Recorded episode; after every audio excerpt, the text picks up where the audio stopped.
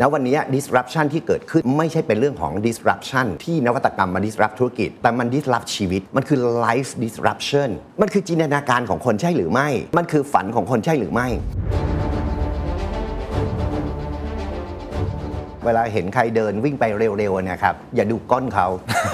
กระโดดไปข้างหน้าไปดูหน้าเขานั่นมันเหมือน iceberg นะครับเราต้องหา iceberg ที่เรามองไม่เห็นผมว่ามากกว่านั้น what create iceberg ต้องไปหาตรงนู้น ไม่ได้หาแค่ตรงนี้ โอ้ ไม่พอแล้ว ความรู้มันอัปเดต แต่ความฉลาดไม่อัปเดต ถ้าเกิดเรามองว่าหมาอะไรคือความรู้หมาอะไรเตรียมตัวตายได้เลยครับ This is the Standard Podcast. Eye opening for your ears. The secret sauce. สวัสดีครับ ผมเคนนักครินทร์และนี่คือ The Secret Sauce Podcast What's your secret? ในศัพท์ธุรกิจหรือว่าการตลาดนะครับ หัวใจอย่างหนึ่งที่จะประสบความสำเร็จในการทำธุรกิจ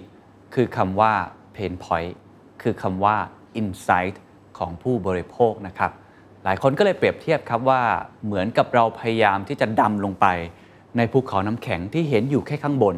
แต่ลงไปข้างล่างว่าจริง ๆ แล้วผู้บริโภคต้องการอะไรกันแน่ หรือเขามีปัญหาอะไร วันนี้อยากชวนคุยที่ลึกกว่านั้นนะครับ ไม่ได้ดำลงไปแค่ดูใต้ภูเขาน้ำแข็งอย่างเดียว แต่ลึกลงไปที่ก้นของทะเล คนที่จะมาพูดคุยครับคือรองศาสตราจารย์ ดรวิเลอร์ภูริวัตรครับ คณะบดีคณะพาณิชยศาสตร์และการบัญชี จุฬาลงกรณ์นะครับ หลายคนอาจจะรู้สึกนะครับว่าเทรนด์ตอนนี้มันมาแรงมันมาเร็ว เทคโนโลยีต่างๆ ที่เข้ามาไม่ว่าจะเป็น Metaverse ไม่ว่าจะเป็นเว็บ 3.0 Marketing 5.0 อาจจะทำให้เราหวั่นไหวกับกระแสได้ ผมใช้คำนี้อาจารย์จะมาช่วยดึงสติของพวกเราครับว่า แท้ที่จริงแล้วสิ่งที่เราต้องทำคือกลับมาที่รากกลับมาที่หลักการ หรือคำว่า principle อย่าแค่วิ่งตามคนอื่น แล้วมองเห็นอยู่แค่ข้างหลังของเขา แต่ต้องดูเลยครับว่าสีหน้าคนที่วิ่งนั้นเขาคิดอะไรอยู่ และเทรนนั้นเกิดขึ้นได้อย่างไร ไม่ได้แค่เกิดอะไร แต่เกิดขึ้นได้อย่างไร และทำไม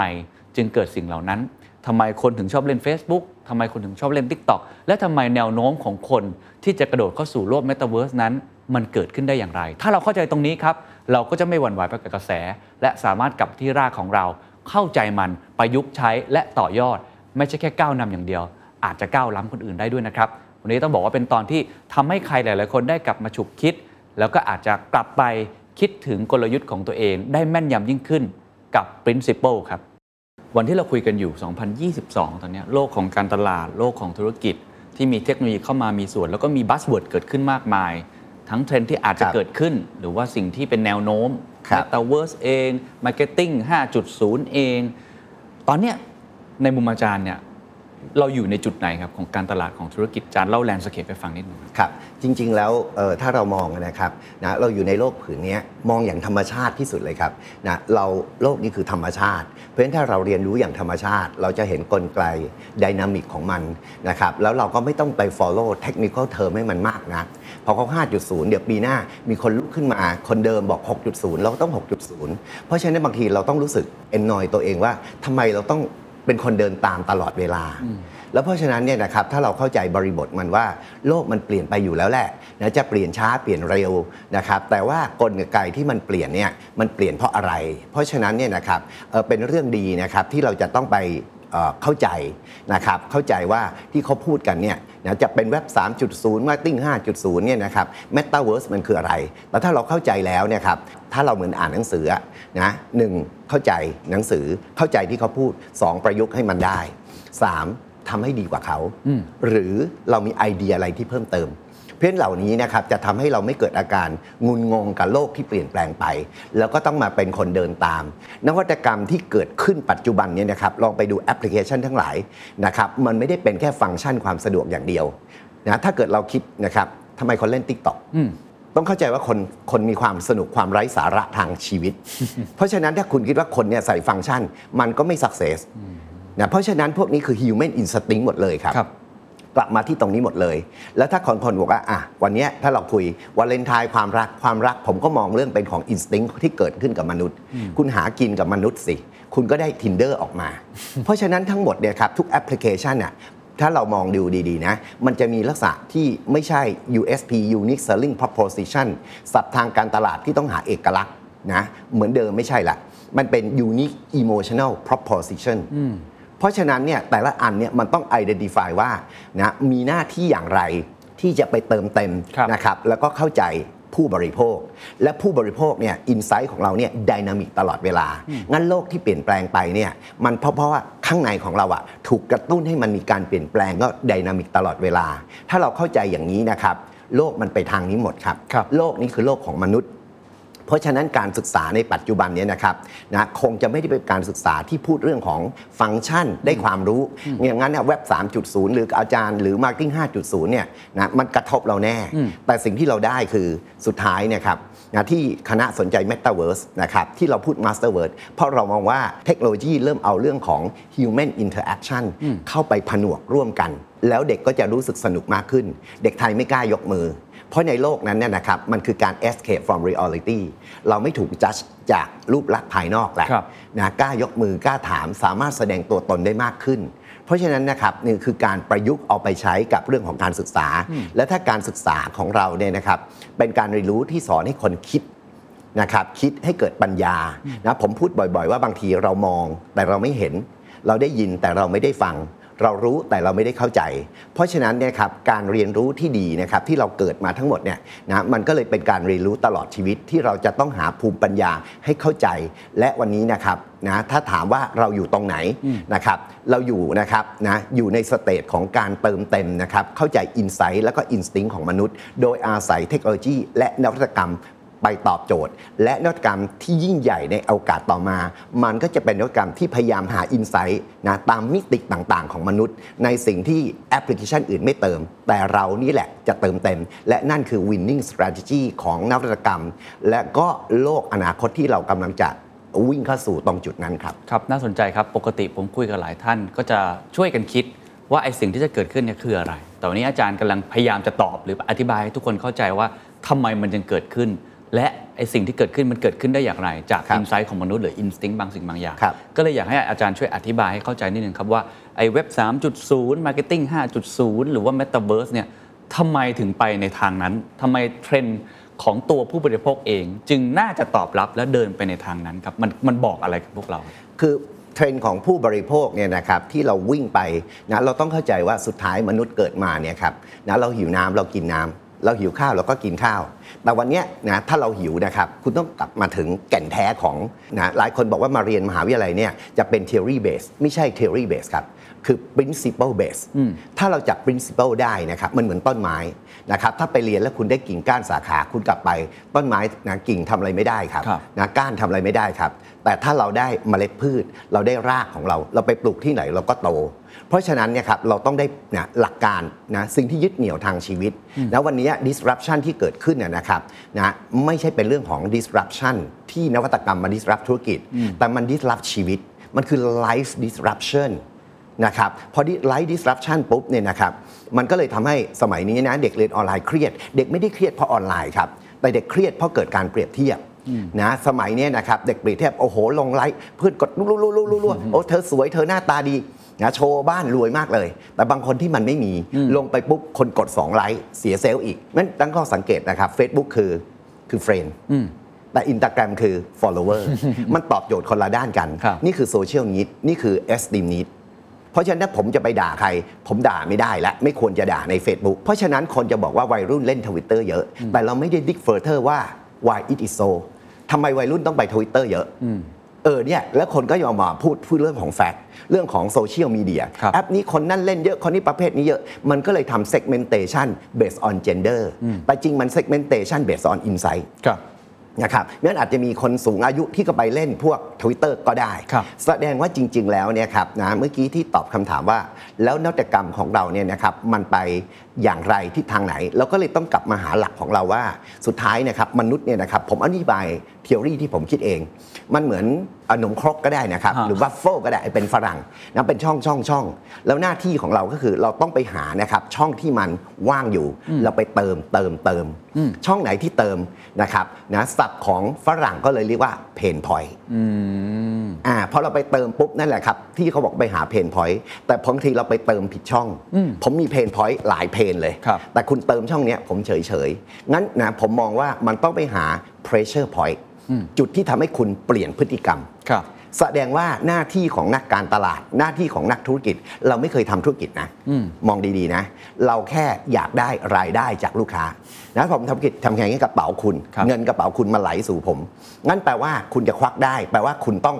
ต้องโดนอะไรคุณ งั้นแปลว่าเพนมันไม่ช่วย คุณต้องหาคนมีหลายเพนนะครับต้องหาจุดที่เรียกว่า pressure point จุดกดดัน จุดกดดันนั่นแหละ ดิกจากอินไซต์ของคน แล้วก็สิ่งที่ทำได้ปัจจุบันมันไม่ใช่เสื้อผ้าครับมันไม่เป็นของแล้วแต่มันเป็น innovation ได้ มันเป็นเทคโนโลยีได้ แล้วเทคโนโลยีเนี่ยนะครับไม่ใช่นวัตกรรม มันจะเป็นอย่างนี้เสมอ มันจะเริ่มจากร้านอาหาร ขายอาหารต่อมาก็จะมีร้านอาหารบอกว่าสุขอยู่ที่ใดอาศัยความสุขเข้าไปนะเพราะฉะนั้นตอนเนี้ยเราก็เลยเปลี่ยนเป็น Delivery งั้น shift ในทิศทางที่เราชอบพูดว่าเทรนด์เทรนด์เทรนด์เทรนด์เกิดจากอะไรฝรั่งมาบอกว่าเทรนด์ปีหน้าเป็นอย่างนี้กูรูเทรนด์เป็นอย่างนี้ทำคำถามคือสิ่งที่เป็นตัว driver ที่ shift มันเนี่ยนะครับมันคืออะไร ถ้าเรารู้ว่ามันจะไปทางไหน เราก็ไปดักมัน อย่างเช่นวันก่อนวันมีคนมาคุยกับผมว่าปีนี้ปีเสืออปีเสือทำไงผมว่าเสือเนี่ยครับเราไม่รู้ว่ามันจะไปที่ทางไหนนะไปทางซ้ายทางขวาทางเนี่ยเพราะฉะนั้นหน้าที่คืออย่าเดินตามเทรนด์เพราะฉะนั้นถ้าลูกค้าคือเสือคุณต้องไปดักรอ แล้วคุณต้องมีความสามารถในอ่านอ่านนะ read consumer mind ถ้ามาทางนี้คุณทำแบบนี้ครับดังนั้น business plan ล่มครับเพราะฉะนั้นการวางแผนธุรกิจเราเคยวางแผน A B C D ไม่ได้ละงั้นเราก็ต้องใช้เรื่องของ strategy mapping อะถ้ามา A เราทำ B ถ้าทำ C เราทำ D เพราะฉะนั้นคุณต้องมี scenario เยอะๆมากๆเลยนะเพราะฉะนั้นแล้วเสือมีหลายพัน เพราะมีหลายพันเราต้องรู้ว่าเขาคือเสือโคร่งครับเขาคือเสืออะไรถูกไหมแล้วเราจะได้ไปดักนะไปดักรอแล้วสร้างกับดัก เพราะฉะนั้นทางเดียวที่จะชนะได้คือการดักรอ และการดักรอนั่นเนี่ยคือการดักอ่าน insight ของเสือออ่าน insight ของผู้บริโภคแล้ว develop นวัตกรรมออกมา แล้วคุณก็จะฆ่าเสือได้ อาจารย์พยายามจะบอกว่าหลังจากนี้เราควรจะดู insight ของคนที่น่าจะเกิดขึ้นครับในอนาคตไปดักเสือ รวมทั้งการดูไม่ใช่แค่ pain point จะเป็น pressure point ครับบางสิ่งบางอย่าง เพราะว่าผมว่าให้หลักคิดที่ดีนะครับว่าเราไม่ได้ทำธุรกิจอย่างเดียว แต่เรากำลังใช้วิธีการในการหาอินไซต์แล้วตอบโจทย์เขาให้ได้ และเอาคิดเป็นมูลค่าเป็นเงินเป็น transaction อะไรก็ว่ากันไป แต่วันนี้เราอยากจะชวนคุยเรื่องแนวโน้มเทคโนโลยีที่น่าจะเกิดขึ้นที่อาจารย์ใช้คำว่า masterverse เนี่ยนะฮะเมื่อกี้เราพูดว่า Facebook คนใช้เพราะอะไรอินไซต์ที่แท้จริงของมันคืออะไร Twitter ของมัน Instagram ของมัน อันนี้คนอาจจะพอเข้าใจระดับหนึ่งแหละเห็นแล้วแล้วทุกคนก็กระโดดเข้าไปในโลกนั้น แต่ในโลกอนาคตเนี่ยผมว่าคนอาจจะยังพลาดเรือนอยู่ยังมองไม่ค่อยชัด ว่าอนาคตตัว Metaverse มา Web3 มา หรือว่าพวกคริปโตเคอเรนซี อะไรคำศัพท์ต่างๆ มากมายที่เกิดขึ้นเนี่ยอาจารย์มองว่าอะไรคือสิ่งที่เราควรจะไปดักในนั้น insight มันเคลื่อนไปตรงนั้นยังไง หรือจริง insight คนก็ยังเหมือนเดิมอยาก express อยากได้รับการยอมรับก็เลยต้องกระโดดไปตรงนั้น หรือมันมีอะไรเปลี่ยนแปลงไหมครับ ที่ทำให้เอนวัตกรรมเทคโนโลยีที่ผมพูดมาทั้งหมดเนี่ยมันจะเกิดขึ้นจริง แล้วก็กลายเป็น mass adoption ได้ครับ ครับผม คือจริง ๆ แล้วเราต้องเข้าใจอย่างนี้นะครับว่าเทคโนโลยีที่เกิดขึ้นเนี่ยมันนะเราชอบบอกว่าเอ้ยเราสู้ AI ไม่ได้ หลายอาชีพสู้ AI ไม่ได้นะครับนะผมถามว่าใครสร้าง AI ก็คือมนุษย์ครับจริงๆนะคนไทยเราไม่ใช่ว่านะหลายอาชีพจะต้องเสียไป เพราะว่า AI มาแทนที่นะครับเราสู้ AI ไม่ได้ แต่เราสู้คนที่คิด AI ไม่ได้ต่างหากเราก็ยังสู้กับมนุษย์อยู่ดี เพราะมีมนุษย์กลุ่มหนึ่งเก่งมากๆ ที่ develop AI ออกมานะครับเดี๋ยวเทคโนโลยีออกมาเดี๋ยว Metaverse ออกมาคำถามคือพวกนั้นน่ะ where on earth do you get that idea from มันเอามาจากไหนอะบางทีเราต้องคิดกันอย่างนี้ไหม ครับเพราะฉะนั้น AI ที่พวกนี้นะครับ Metaverse จริง ๆ แล้วนะครับศัพท์เนี้ยมันอยู่ในนิยาย คือมันคือเรียนแบบมนุษย์นะครับ ถ้าลองไปอ่านดูนะครับ มันคือเรียนแบบพฤติกรรมของคนนะคือมันเป็นอวตารนะแล้วถามว่าโลกมันไปที่ทางไหนนะครับงั้นประเด็นคืออย่างนี้ครับ ถ้าเรามองนะครับนี่คือความเป็นมนุษย์นะคนเราเสียตังค์นะครับ ถ้ามองจริง ๆ เลยแก่นของมันคือ นะความเป็นมนุษย์ทำให้เราเสียตังค์ผ่านประสาทสัมผัสทั้ง 5 เพราะตาเราเห็นเราถึงชอบของสวยงาม เพราะเราได้กลิ่น มันก็เลยเป็นเรื่องเมื่อก่อนคือ sensory marketing ที่เป็นเติมเต็มด้วยด้วยของ แต่วันเนี้ยมันไม่เติมเต็มด้วยด้วยของ มันเติมเต็มด้วยสมอง เต็มเต็มด้วยจินตนาการ ในโลกของ metaverse เนี่ยนะครับผมหลับตาปุ๊บนะวันเนี้ยผมเห็นหน้านะหน้าคุณเคนนะผมอะตอบคำถามเลย แต่พอผมใส่ VR ปุ๊บมันพาผมไปโน่นละนั้นใจผมเนี่ยเป็นตัว lead เป็นตัวหลีดพฤติกรรม เพราะฉะนั้นเนี่ยมันเมื่อก่อนเราก็พูดว่า neuro marketing เพราะฉะนั้นเนี่ยนะครับวันเนี้ยนะนวัตกรรมเนี่ยมันจะตอบโจทย์ประสาทสัมผัสทั้ง 5 ในระดับที่ขั้นที่ deeper กว่าลึกกว่า แล้วก็ถ้าเกิดใครศึกษาเรื่องพวกเนี้ยเขาก็จะหาตัวนะ driver ที่ทำให้เกิดพฤติกรรม ดังนั้นเนี่ยนะครับที่เราบอกว่าตัว metaverse เนี่ยมันคืออะไร ผมนะคนหนึ่งละ นะหรือหลายคนละอยากจะเข้าไป เพราะวันนั้นเนี่ยมันทำให้เราจำหน้าผมไม่ได้อ่ามันคือมันคือ escape from reality โลกปัจจุบันเนี่ยนะครับนะคุณมองเข้าใจลึกซึ้งเนี่ยนวัตกรรมเนี่ยมันตอบโจทย์ในด้านจิตใจเนี่ยมากขึ้น ในขณะที่ deeper level มากขึ้นมากขึ้น จากเมื่อก่อนโซเชียลเน็ตเวิร์กเนี่ยนะครับเราตอบโจทย์แค่แหละได้ไปพูดคุยครับแล้วก็เห็นหน้าใช่ไปยังมีหน้าผมอยู่ทวิตเตอร์เนี่ยเข้าไปคุย แล้วแต่ละหน้าเราไม่เห็นอาจแต่คลิปหาได้อ่าแต่เราไปอินสตาแกรมเราก็ไปทำอย่างนี้ได้เฮ้ยถ้าเราคิดต่อแล้วคนอยากอะไรอีกล่ะ นะศัพท์เมื่อก่อนการตลาดก็บอกไปหา unmet need ครับนะแต่จริง ๆ แล้วเนี่ยนะครับมันเป็น latent คือซ่อนเร้นอยู่โอ้เพราะฉะนั้นคือซ่อนเร้นแปลว่า คุณถามลูกค้าก็ไม่รู้เรื่อง เพราะฉะนั้นเนี่ยถ้าผมอยาก develop metaverse เนี่ยงั้นเราไปทำวิจัยนะอ๋อคนชอบกินแบบนี้เนี่ยนี่คือ big data เราชอบ big data ฮะ big data set ตัวเนี้ย มันใช้ไม่ได้แหละ เพราะคุณไปถาม Big Data as อะอะไรครับ as อะชีวิตจริง แต่โลก Metaverse เนี่ยมันเป็นโลกจินตนาการ มันคือ ideal self ไม่ใช่ actual self งั้นถ้าคุณไปทำ research มันก็อะไรครับ มันก็ต้องทำลายล้างพวกนี้หมดเลยอ๋องั้นคนเนี่ยถ้าอยากจะพัฒนาการตั้งข้อสังเกตต้องไปหา ideal self ครับต้องทำถามอะไรครับนะเอ่อ data set ใหม่ถามผม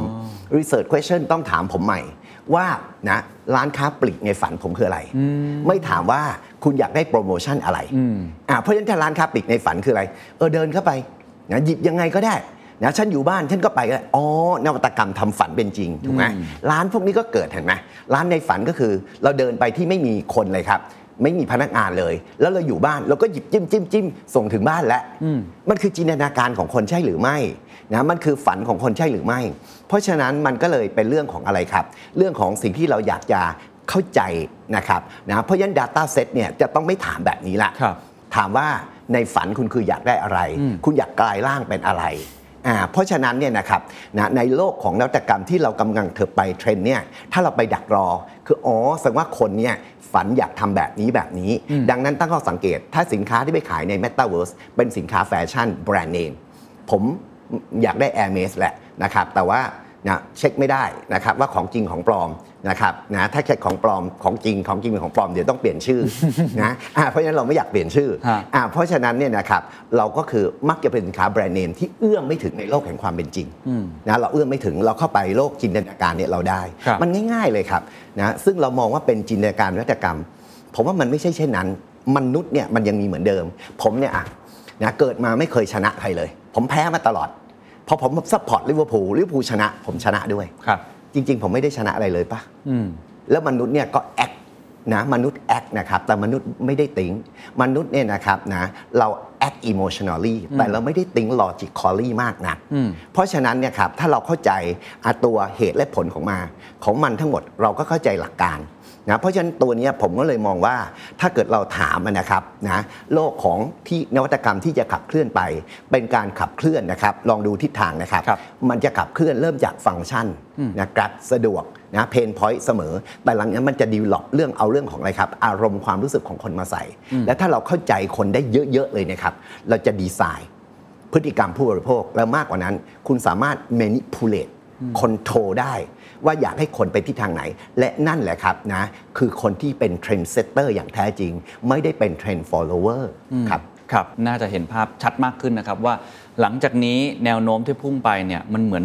ลึกลงไปเรื่อยๆ ใช่ครับการทำการตลาดจะไม่ได้ทำแค่ เราพูดว่าอิโมชัน a ลนี่ก็ยากแล้วนะครับอันนี้คือลงลึกไปอีกเป็นเรื่องของจินตนาการแล้วครับเพราะมันไม่ได้ตอบโจทย์แค่เซน s อรี่อย่างที่อาจารย์ครับบอกแล้ครัวบแต่ว่ามันตอบโจทย์บางสิ่งบางอย่างที่เขาไม่สามารถมีได้ในโลกแห่งความเป็นจริง และในโลกนั้นเนี่ยต้องเป็นการตลาดที่ใช้จินตนาการค่อนข้างเยอะมากครับก็เลยอยากจะถามต่อครับว่า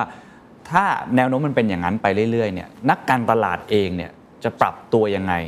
กับโลกลักษณะแบบนั้น เช่นเมื่อกี้อาจารย์พูดถึงเครื่องมือในการทำ หาข้อมูลหา Data มันก็ไม่เหมือนเดิมคำถามที่ถามก็ต้องเปลี่ยนใช่ไหมครับใช่ครับผมว่านั่นเป็นแค่แค่หนึ่งในตัวอย่างเท่านั้นเองใช่ครับจริงๆโอ้โห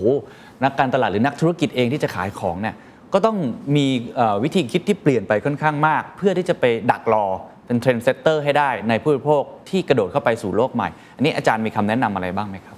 เออถ้าเกิดเราเรามองดูในฐานะนักการตลาดนะครับนะคำพูดที่ติดเสมอคือ นักการตลาดต้องเข้าใจลูกค้ามากกว่าลูกค้าเข้าใจตัวเองครับ เพราะฉะนั้นบ่อยครั้งนะครับ Data Set ที่ไปถามเนี่ยเราถามนะครับเออตอนนี้ใครฟังอยู่แล้วทำงานบริษัทนะครับ คุณไปจ้างบริษัท research ผลที่ได้นะร้อยละ 95%เลย ที่ผมเคยเจอนะครับ เป็นผล research ที่ confirm ความเชื่อของคุณอยู่แล้ว คุณรู้อยู่แล้ว แต่เราไม่ได้อะไรที่แบบใหม่อะ่ะเพราะฉะนั้นเนี่ยเราไม่ได้ทำวิจัยเยี่ยงนักวิจัย เราทำวิจัยเยี่ยงนักกลยุทธ์ เพราะนี่มันคือ strategic thinking is key สำหรับนักการตลาด คือต้องมีการคิดเชิงกลยุทธ์ว่าเขาต้องอย่างนี้แน่เลยนะ based on แบบนี้นะครับ based on insight แบบนี้ ถ้าเราจะบอกว่านักการตลาดต้องเอา follow อะไร ลองดูนะครับนักธุรกิจด้วยนะมันเหมือน iceberg นะครับ คุณเคนเคยได้ยิน เราต้องหา iceberg ที่เรามองไม่เห็นใช่ครับผมว่ามากกว่านั้น what create iceberg โอ้ลึกไปกว่านั้นอะไรแล้วที่มันสร้างตรงนั้น ลองดูทะเลเนาะฮะมันมี iceberg ใช่ครับอะไรสร้าง แล้วถ้าผมคิดต่อแล้วใต้ iceberg เลยครับ มันมีพื้น มันมีพื้นน้ำอ่าแล้วใต้พื้นน้ำมีพื้นดินปะอ่า ต้องไปหาตรงนู้นไม่ได้หาแค่ตรงนี้ โอ้ไม่พอแล้วอืม อ่าถูกไหมครับ เพราะฉะนั้นเนี่ยถ้าคุณเรียนทฤษฎีฝรั่งมาฝรั่งอาจารย์ผมก็สอนให้ iceberg ใต้ทะเลนะต้องหาผมว่าแล้วอะไรมันสร้างมันล่ะ แล้วอะไรที่อยู่ใต้ลึกกว่านั้นอีกล่ะครับพื้นนั่นอะไร นี่คือของจริงนี่คือ realเพราะฉะนั้นวันนี้เนี่ยครับนักการตลาดที่พูดเนี่ยนะครับ get real ถ้าถามต้องทำอะไรนะครับ จงเผชิญความจริงว่าจริงๆอะมันคืออะไรกันแน่นะครับ อย่ามองแค่อะไรที่มันผิวๆมันไม่สามารถที่จะทำให้ enlighten นะครับมันไม่สามารถเรามองอะไรที่มันลึกกว่านั้นได้นะถ้าเราเข้าใจได้นะครับ เราจะตอบโจทย์ได้เลยว่านะทำไมประเทศไทยเนี่ยออนไลน์เนี่ยต้องมาพูดจาหยาบคายเวลาขายของออนไลน์เออแล้วทำไมต้องมานั่งเสียงดวงเสียงโชคและขายของออนไลน์อ้อ เพนะราะครับอะไรฮะอาจารย์พอตอบสั้นๆตรงนี้จะแวะนิดนึงโอเคครับจริง ๆ แล้วตรงออนไลน์ตั้งข้อสังเกตนะครับนะถ้าผมไปซื้อของอะตั้งข้อสังเกต ผมซื้อของผมก็คุยกับคนขาย เอานี่ครับผมพูดจบอ่าแต่ข้างในผมมีสันดานดิบไงอ่าเพราะผมขายของออนไลน์เนี่ยมันต้องคุยแบบเพื่อนปะถ้าแปลว่าเพื่อนเราสนิทกัน เราต้องมึงมาพาโวยอะต้องมีคำหยาบหลุดออกมา แล้วต้องมีคำด่าหลุดออกมา แล้วที่สำคัญคืออะไรครับ ที่ขายของเนี่ยนะเราเราไม่ได้เสี่ยงโชค ถ้า insight จริงๆเลยครับ มันคือขาย hope ปะคนซื้อลอตเตอรี่คือ hope แต่อันเนี้ยไม่ใช่เลยเขาทำอย่างธรรมชาติที่สุดคือ greed greedy อะอ่านะซื้อ 5,000 อยากได้ล้านหนึ่งอะครับคนก็แห่มาเห็นไหมเพราะว่าจริง ๆ ถ้าเรามองดีๆนะ key success factor ของธุรกิจเกือบทุกธุรกิจเลย คือการไปแตะ การไปจิ้มให้เลือดทะลักที่อินไซต์ตรงจุดนั้น ผมว่าจริง ๆ ที่เขาทำโดยไม่รู้ตัวด้วยนะ คือไปจิ้มที่คำว่ากรีดอืมกรีดเลยกรีดอ่าและตัวที่ทำให้คนกระหายอยากได้ครับถูกไหมถ้าความหวังเนี่ยมันแค่นี้แหละอืมแต่นี่คืออะไรครับ คืออย่างเงี้ยฮะแล้วคนบอกอยู่บ้านเนี่ยอืมอ้วนขึ้น คุณไม่ได้อ้วนขึ้น เพราะโปรโมชั่นที่เสริม มันทำให้เรารู้สึกกรีดนะครับไม่อยากแปลเลยคำเนี้ยมันดูเหมือนลบ แต่จริงผมมองเป็นธรรมชาติมากคเป็นรับธรรมชาติของมนุษย์อืม เพราะฉะนั้นคุณเล่นก่อนคุณเนี่ยคุณอธิบายหมดว่า social network เกิดอะไรขึ้นนะครับเมตาเวิร์สเกิดอะไรขึ้น เห็นไหมถ้าผมอธิบายว่าง่าย ๆ มันก็คืออะไรครับ มันเหมือนช่องช่องช่องเป็นรูรูช่องไหนช่องไหนที่ไม่เติมเราเติม เพราะฉะนั้นเนี่ยนะครับ social network หรือโลกของพวกนวัตกรรมเนี่ยมันกำลังตอบโจทย์ในรูในช่องที่โลกจริงไม่เติม แต่เขาไปเติม ดังนั้น Metaverse มันก็พยายามหาไป เพราะฉะนั้น Neuro Marketing หรือที่เราเรียกสมัยโบราณ ผมเมื่อนาสิปีแล้ว มันกำลังลงไปถึงพวกเนี้ยงั้นเวลาคน develop AI ได้เนี่ยมันก็ต้องไปหาอะไรครับ สิ่งที่ AI คือ EI Emotional Intelligence เพราะฉะนั้นมันก็ต้องสอนว่าเฮ้ยคนจะยิ้มเมื่อไหร่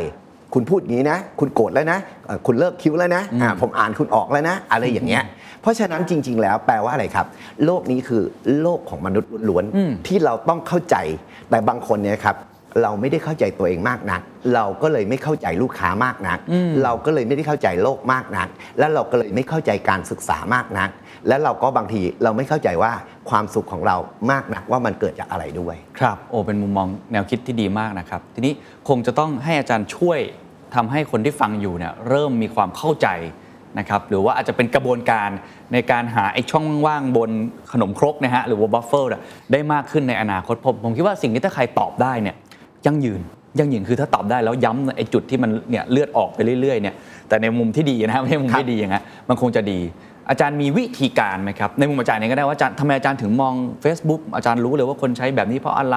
หรืออนาคตถ้าคนอยากสร้างแพลตฟอร์มขึ้นมาเนี่ย จารย์มีคำแนะนำอะไรทำให้เขาได้เจอรูแบบนี้บ้าง โดยเฉพาะเป็นรูแห่งอนาคตด้วยไม่ใช่รูที่คนเจอแล้วในปัจจุบันครับครับจริง ๆ แล้วมองคนให้ทะลุเลยครับนะคือ think think through มองให้ทะลุว่าทำไมคนนี้เป็นแบบนี้ เพราะฉะนั้นเนี่ยนะครับไอตัวที่เราจะมองว่าเราจะไปทำอะไรบ้างนะครับในอนาคตเนี่ยนะเราคือที่จิ้มไปเนี่ยคือการศึกษา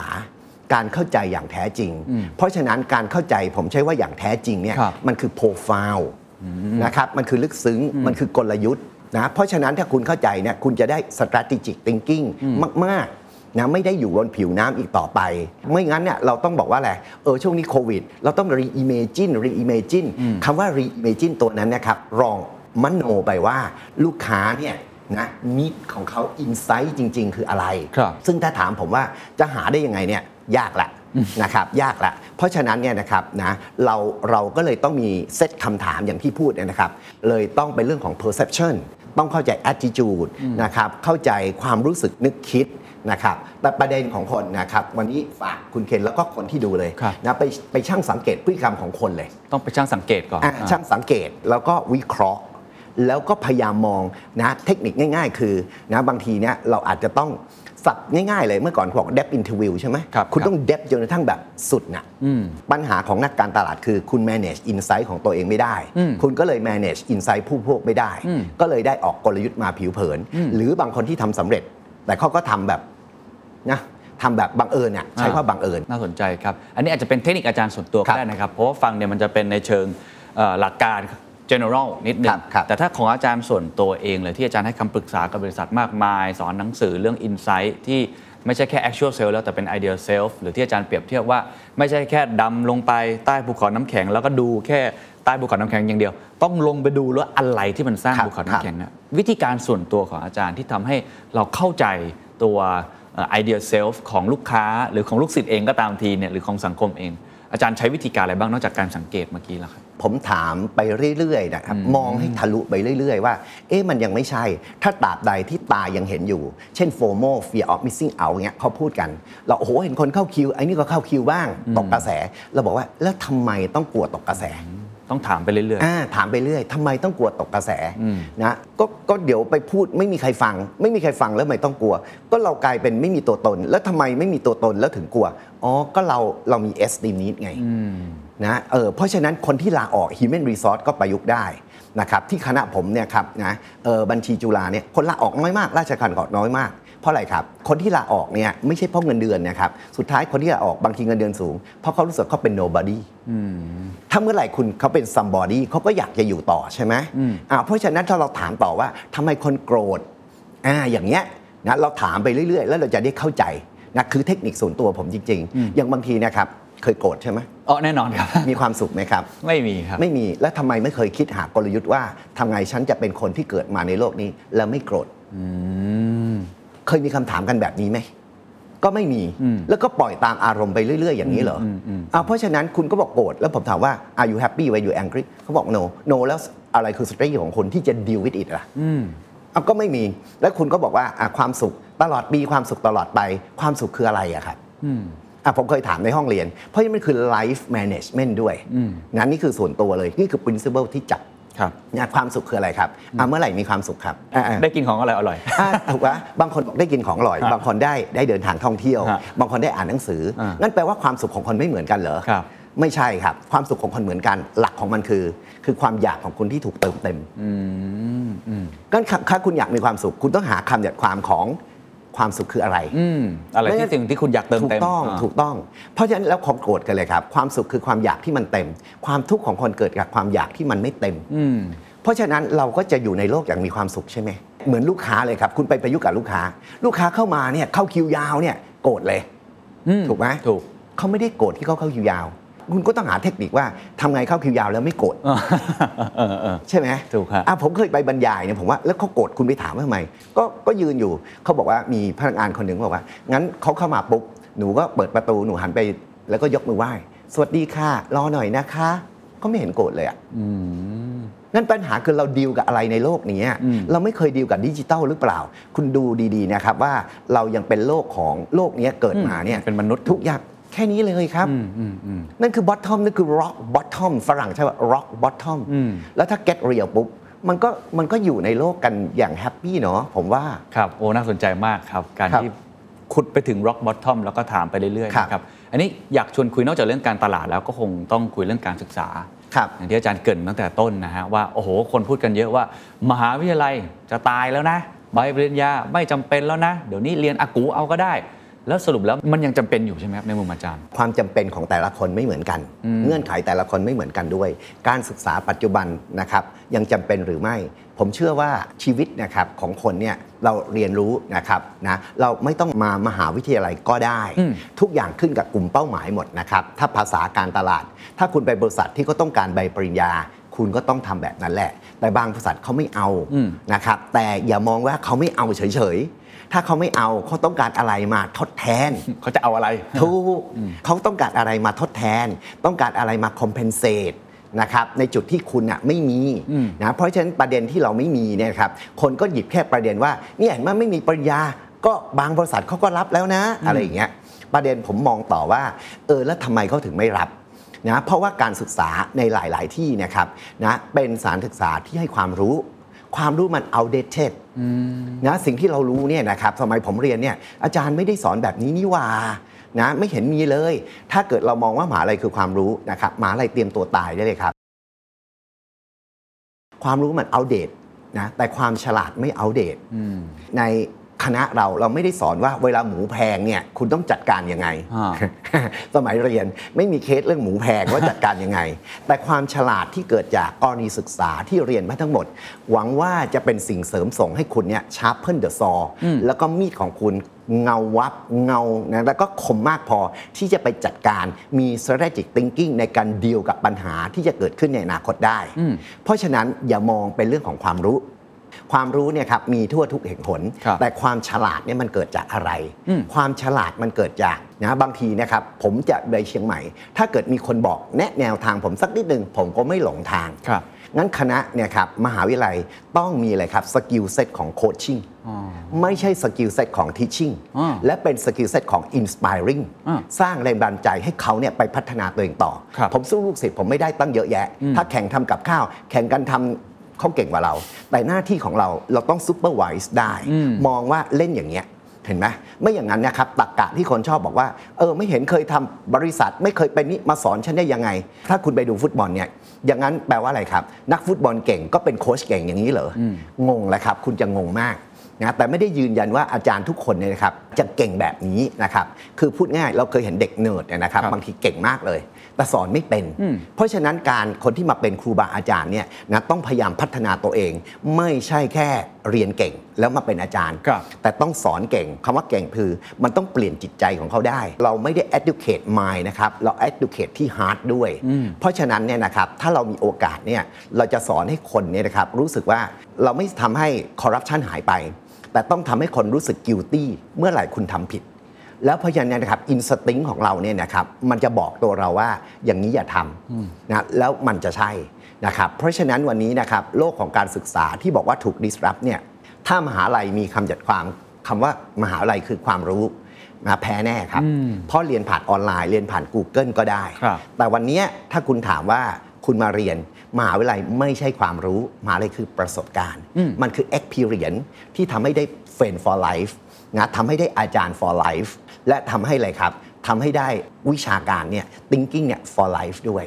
งั้นเพราะฉะนั้นอะไรก็ตามเราทำธุรกิจเนะครับ อย่ามองแค่ตรงนี้ มันมองสิ่งที่ on top value ที่ added ข้างบนคืออะไรครับแล้ว marketing ธุรกิจเล่นที่ตรงนั้นเลยครับการศึกษาก็เช่นกัน การศึกษาในห้องเรียนเราไม่ได้มองเป็นห้องเรียน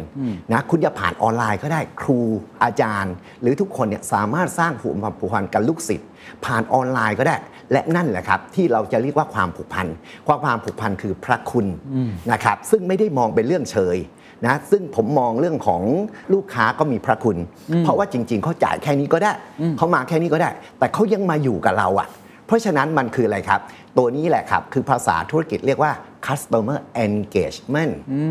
คือความผูกพันสำคัญในระยะยาวที่มัน beyond เลยครับ beyond regular purchase beyond ความจงรักภักดีละ มันผูกพันมันเหมือนคนมั่นกัน คนแต่งงานกันครับมันคือ commitment นะครับ มันคือ emotionally committed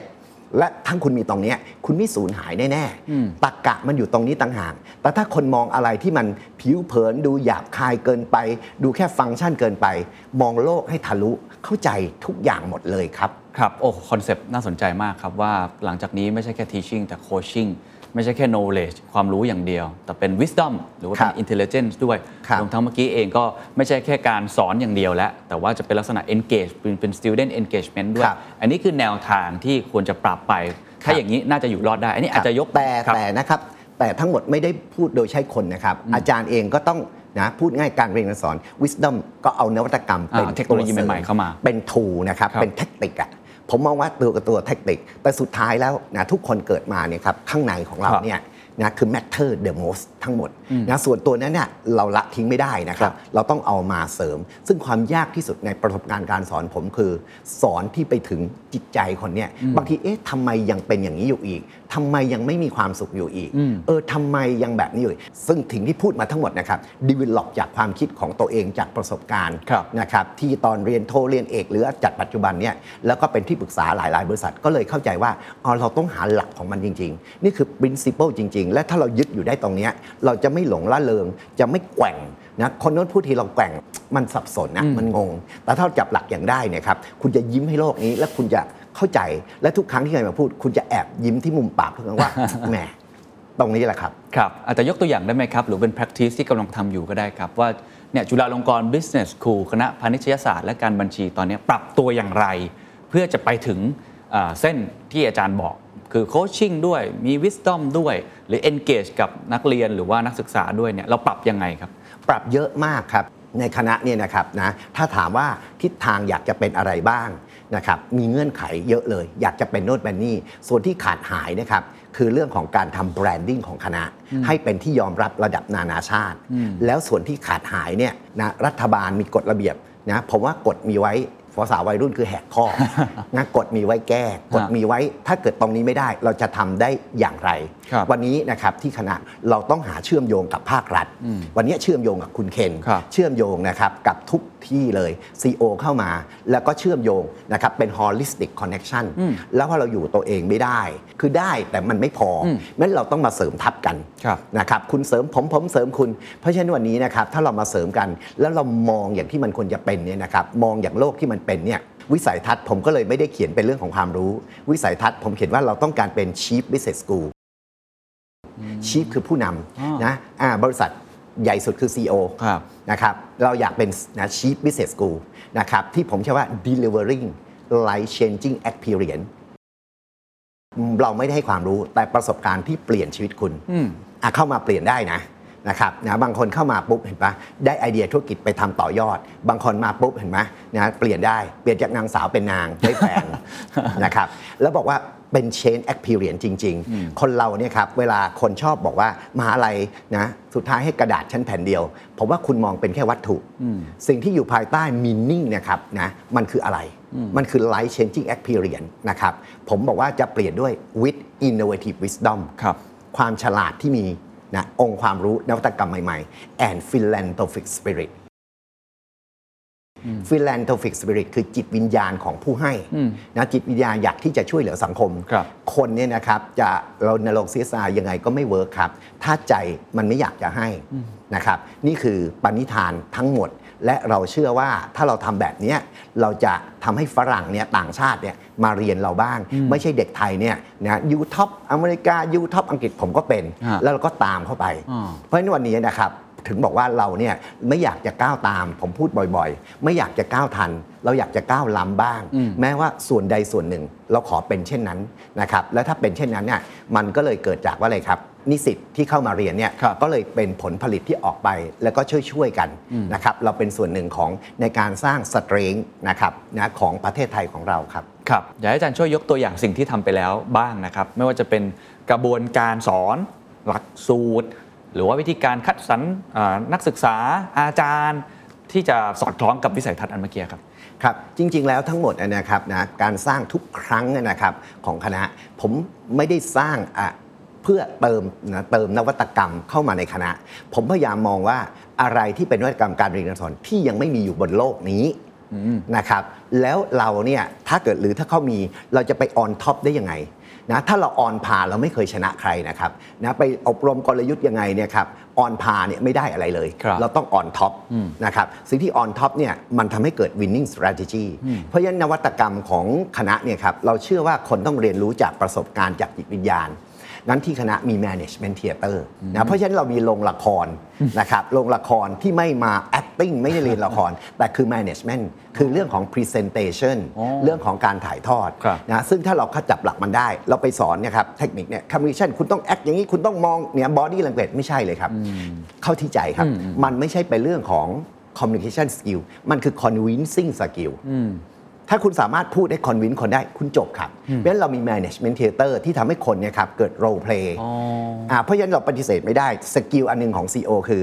convincing ลูกค้าใช่ convincing เจ้านายครับอะ convincing ทุกคนที่มา งั้น management theater เป็นนวัตกรรม แสงสีเสียงนะครับ มันเหมือนอะไรครับ เราจะ podcast เราต้องมีอย่างเงี้ยใช่ไหมเราต้องมีเนี่ย มันไม่ใช่แค่สตูดิโอ มันคือ theater ครับครับ มันใหญ่กว่านั้น แต่สิ่งที่จะ develop ต่อคือ เราจะมี CBS Studio ซึ่งเรามีแล้วนะถ้าต่อไปเด็กอยากเล่น TikTok อยากเล่นอะไรครับ เราอยากให้อยู่ที่นี่ อันที่2นะครับทางด้าน Finance เนี่ยครับแต่นี่มีมาหลายปีแล้วนะเรา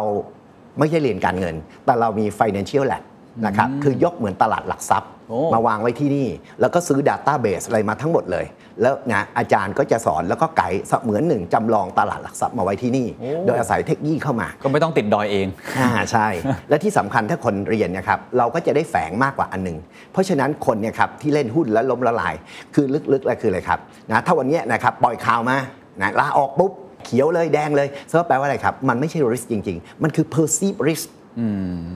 ถูกไหมมันก็ยังเล่นกับอินไซต์ของคนอยู่ดีเห็นไหใช่มครับนี่คือหลักเห็นไหม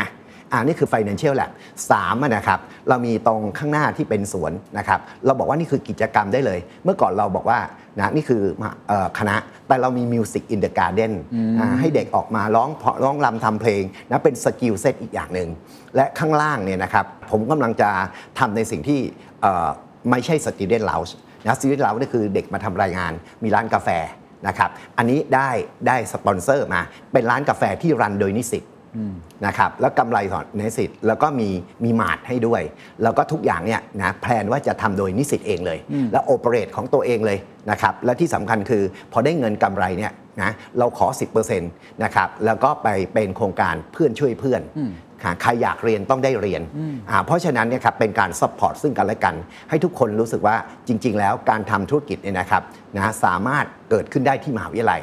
และที่สำคัญ นะอันนี้ในวงเล็บก่อนนะครับ plan ที่จะทำนะคุณไม่ได้มาเป็นนิสิตคณะบัญชี คุณเป็นพนักงานบริษัทบัญชีจุฬาตั้งแต่เดวันโอ้นะครับคือพูดง่ายๆว่าทำงานเลยเข้ามาปุ๊บทำงานเลยอ่าเมื่อก่อนเป็นไงครับ ฝึกงานต้องปี 3 ใช่ ไม่ต้องครับ อันนี้ทำเลยดิจิตอลได้โอ้อันนี้อยู่ในแผนนะครับ นี่คือสิ่งที่ต้องทำแน่ครับๆนะครับนะโลกต้องปรับไปทางนี้แน่ ๆ ความเป็นนานาชาติ นะครับตอนนี้ภูมิใจมากอย่างหนึ่งคือ หลักสูตร BBA จุฬาเนี่ยครับนะคะแนน SAT เด็กที่เข้ามาเนี่ยนะสามารถคะแนนถึงมหาลัยท็อประดับโลกได้นะมันก็ดออะไรครับความสนใจของคนที่อยากจะมาเรียนมาอยู่ที่นี่ครับผมเชื่อว่ามหาวิทยาลัยท็อป 10 นะครับ ที่ผมเคยไปสัมผัส ไม่ใช่เพราะอาจารย์เก่งแต่เพียงอย่างเดียว คนเก่งมารวมกันต่างหากอ่าจริงฮะแล้วคนเก่งเนี่ยเขาก็จะเลือกที่ที่คิดว่าจะกรูมให้เขาเก่งขึ้นได้ นั่นคือสาเหตุที่มันมีเรื่องของ ranking นะครับนะเพราะฉะนั้นคนเนี่ยนะครับมันจะเลือกสิ่งที่ดีที่สุดให้กับตัวเองเสมอนั้นเขาก็เลยผมเข้าไปนั่งเรียนนะบางทีอะนะครับเอออาจารย์ก็ธรรมดาเหมือนที่อื่น อาจารย์ก็สอนที่อื่น แต่สิ่งที่เราได้คือ interact ระหว่างเพื่อนร่วมคลาสครับนะครับและที่สำคัญคือนะประเทศไทยคือบางทีมีเรื่องของ connection มีครับของรุ่นพี่ด้วย ตัวเนี้ยคือตัวต่อยอดหมดเลยนะผมพูดถึงอาสองอย่างละ 3 อย่างละ แล้วก็มีอีกนะที่สำคัญคือหลักสูตรก็ปรับ นะครับหลักสูตรของเราเนี่ยนะครับที่ปรับเราไม่ได้มองเป็นหลักสูตรเลยครับ ทุกอย่างคือนะหลักสูตรสร้างจาก skill set ที่อยากให้คนจบเนี่ยมีอะไร เพราะฉะนั้นมันจะไม่ได้เรียนบัญชีนะครับนะแบบท่องๆ แต่เราต้องบอกว่าทำไมต้องเดบิตเครดิตทำไมต้องแบบนี้ เพราะฉะนั้นเนี่ยตัว generate wisdom ความฉลาดตรงนี้ได้เนี่ยครับนะจบไป คุณก็จะมีหนทางแห่งชีวิตของตัวเองครับนะครับดีไม่ดีคือจบแล้วไม่ต้องทำงานสายนี้ก็ได้ แต่เราค้นหาตัวตน เพราะฉะนั้นเนี่ยครับ bottom line คือคนเราไม่ได้เรียนปริญญาตรีกันบ่อยๆ เป็นได้โทบ่อยๆ มันเป็นบิ๊กดิส i ชันของเขา เพราะฉะนั้นคณะเนี่ยครับพยายาม facilitate ไม่ว่าจะเป็น theater financial lab application นวัตกรรม มาถึงการเรียนการสอน แล้วก็อาจารย์ นะครับอาจารย์ทั้งหมดเนี่ยนะครับ expose กับความเป็นนานาชาติ แล้วก็วิจัยนะ research เนี่ยนะครับทำไมอาจารย์ต้องทำวิจัย เพราะอาจารย์ต้องหาองค์ความรู้ใหม่ๆนะครับมาสอนในห้องเรียน เพราะฉะนั้นหลักบอกแบบนี้นะครับมันจะเกิด holistic นะครับ holistic คือ holistic learning และที่สำคัญคือเรา connect กับเรามี CBS Academy นะครับที่เป็นเรื่องของ training เรื่องของ consulting นะครับเรื่องของการทำ research ร วมอยู่ที่นี่ด้วยนะเราจะไม่เป็นสถาบันการศึกษาที่เน้นแต่ดีกรี แต่ต้องนันดีกรีด้วยนะครับควบคู่กันไป และทั้งหมดคือองค์คาพยพที่จะเสริมส่งให้ไม่ได้เป็นสถาบันไม่ได้เป็นคณะนะเป็นศูนย์รวมของความฉลาดของศาสตร์บริหารธุรกิจในประเทศไทยครับครับอ๋อขอบคุณมากเลยครับ สุดท้ายแล้วกันนะครับ ผมคิดว่าอย่างหนึ่งที่ผมสัมผัสได้จากการพูดคุยกับอาจารย์ คืออาจารย์เป็นคนที่ไม่ว่าเทรนด์อะไรจะมาเนี่ยเราจะไม่ได้กระโดดเข้าไปตามทันที แต่เราจะ ยืนนิ่งๆก่อน แล้วคิดว่าเราอะควรจะไปหรือเปล่า หรือจริง ๆ แล้วเราก้าวล้ำไปในทิศทางอื่นได้เลยอยากให้อาจารย์ทิ้งท้ายเล็กน้อยนะครับสำหรับคนที่ต้องพูดตามตรงว่าช่วงนี้เทรนด์มันแรงมันเร็ว แล้วมันก็ค่อนข้างที่จะน่ากังวลสำหรับใครหลาย ๆ คนคเขาพยายามที่จะวิ่งตามให้ทันกับกระแสต่างๆ จารย์มี principle อะไรในตัวเองในทุกครั้งที่มีเรื่องโอ้โหเร็วๆแรงๆเข้ามาอยู่อย่างสม่ำเสมอ เพื่อทำให้ตัวเองเนี่ยไม่หลงทางครับแล้วก็ยังไม่ได้ตกสมัยด้วย ไม่ตกขบวนด้วย ยังเดินทางได้ในก้าวที่มั่นคงของตัวเองครับครับง่าย ๆเลยครับ เวลาเห็นใครเดินวิ่งไปเร็วๆเนะครับนะอย่าดูก้นเขา กระโดดไปข้างหน้าไปดูหน้าเขาอะจริงๆนะครับเพราะถ้าเราเดินตามเราเห็นก้นเขาอะเราไม่เห็นสีหน้าเขานั้นกระโดดไปอยู่ข้างหน้าเขาเลย แล้วไปดักดูว่าอ๋อเขาวิ่งมาทางนี้วิ่งไปซ้ายวิ่งไปขวาเงี้ยครับนะเพราะฉะนั้นเราก็จะมองว่าอ๋อเข้ามาทางนี้ มันไม่ใช่ทางที่เราจะไป นะมันก็เป็นทางของเขาแหละนะครับนะถ้าเกิดเรารู้สึกว่าเออ Metaverse เนี่ยเขาพูดจริงมันไม่ใช่หรอก เพราะเราขายขาหมูขายอะไรเงี้ยเราก็ไม่ใช่ เพราะเราเป็นโลกของเรียวมากๆเพราะฉะนั้นบางทีคุณก็มองแต่อย่างแรกนะครับ จงอย่ามองนะครับให้เข้าใจก่อนนะจงอย่าแค่รู้จงเข้าใจ เข้าใจว่ามันคืออะไร ผมถึงบอกว่า ถ้าเกิดเราแค่มองเนี่ยเราจะเห็นก้นเขา เราเข้าใจเราไปอยู่ข้างหน้าเขานะครับอันที่สองนะครับเวลากระโดดเนี่ยนะสมมุติว่าคุณเดิน 1 2 3 4 5 คุณก็อาจจะถึงร้อยอะคุณเดินร้อยครั้งอะถ้าคุณหาวิธีกระโดดบ้างนะกระโดดครั้งละ25 4ครั้งคุณถึงร้อยถ้าคุณกระโดดครั้งละ50คุณ2ครั้งคุณก็ถึงแล้วอะแต่ถ้าคุณหัวกระโดดเร็วมากร้อยครั้ง คุณก็ชนะเขาแล้ว เพราะฉะนั้นนะครับหน้าที่ของคณะเนี่ยครับบางทีนะคนมาเรียนได้ไอเดีย เพื่อเราไม่อยากให้คุณค่อย ๆ เดินไงนะเราจะเพิ่ม energy ให้คุณเนี่ยครับมีพลังที่จะข้ามไปนะเพราะฉะนั้นเราก็เลยบอกว่าถ้าถ้าวันนี้นะครับนะเราโลกเปลี่ยนแปลงไปเนี่ยถ้าอยากจะเข้าใจจริงๆนะครับหนึ่งอย่าตามก้นเขานะครับสองนะครับต้องกระโดดและกระโดดเร็วด้วยนะแล้วก็สามนะครับพยายามคิดว่ามันมีอันหนึงนะครับที่เป็นเรื่องของความรู้นะเราจะผมชอบพูดนะเป็นคล้ายๆ identity ของเองแหละคือ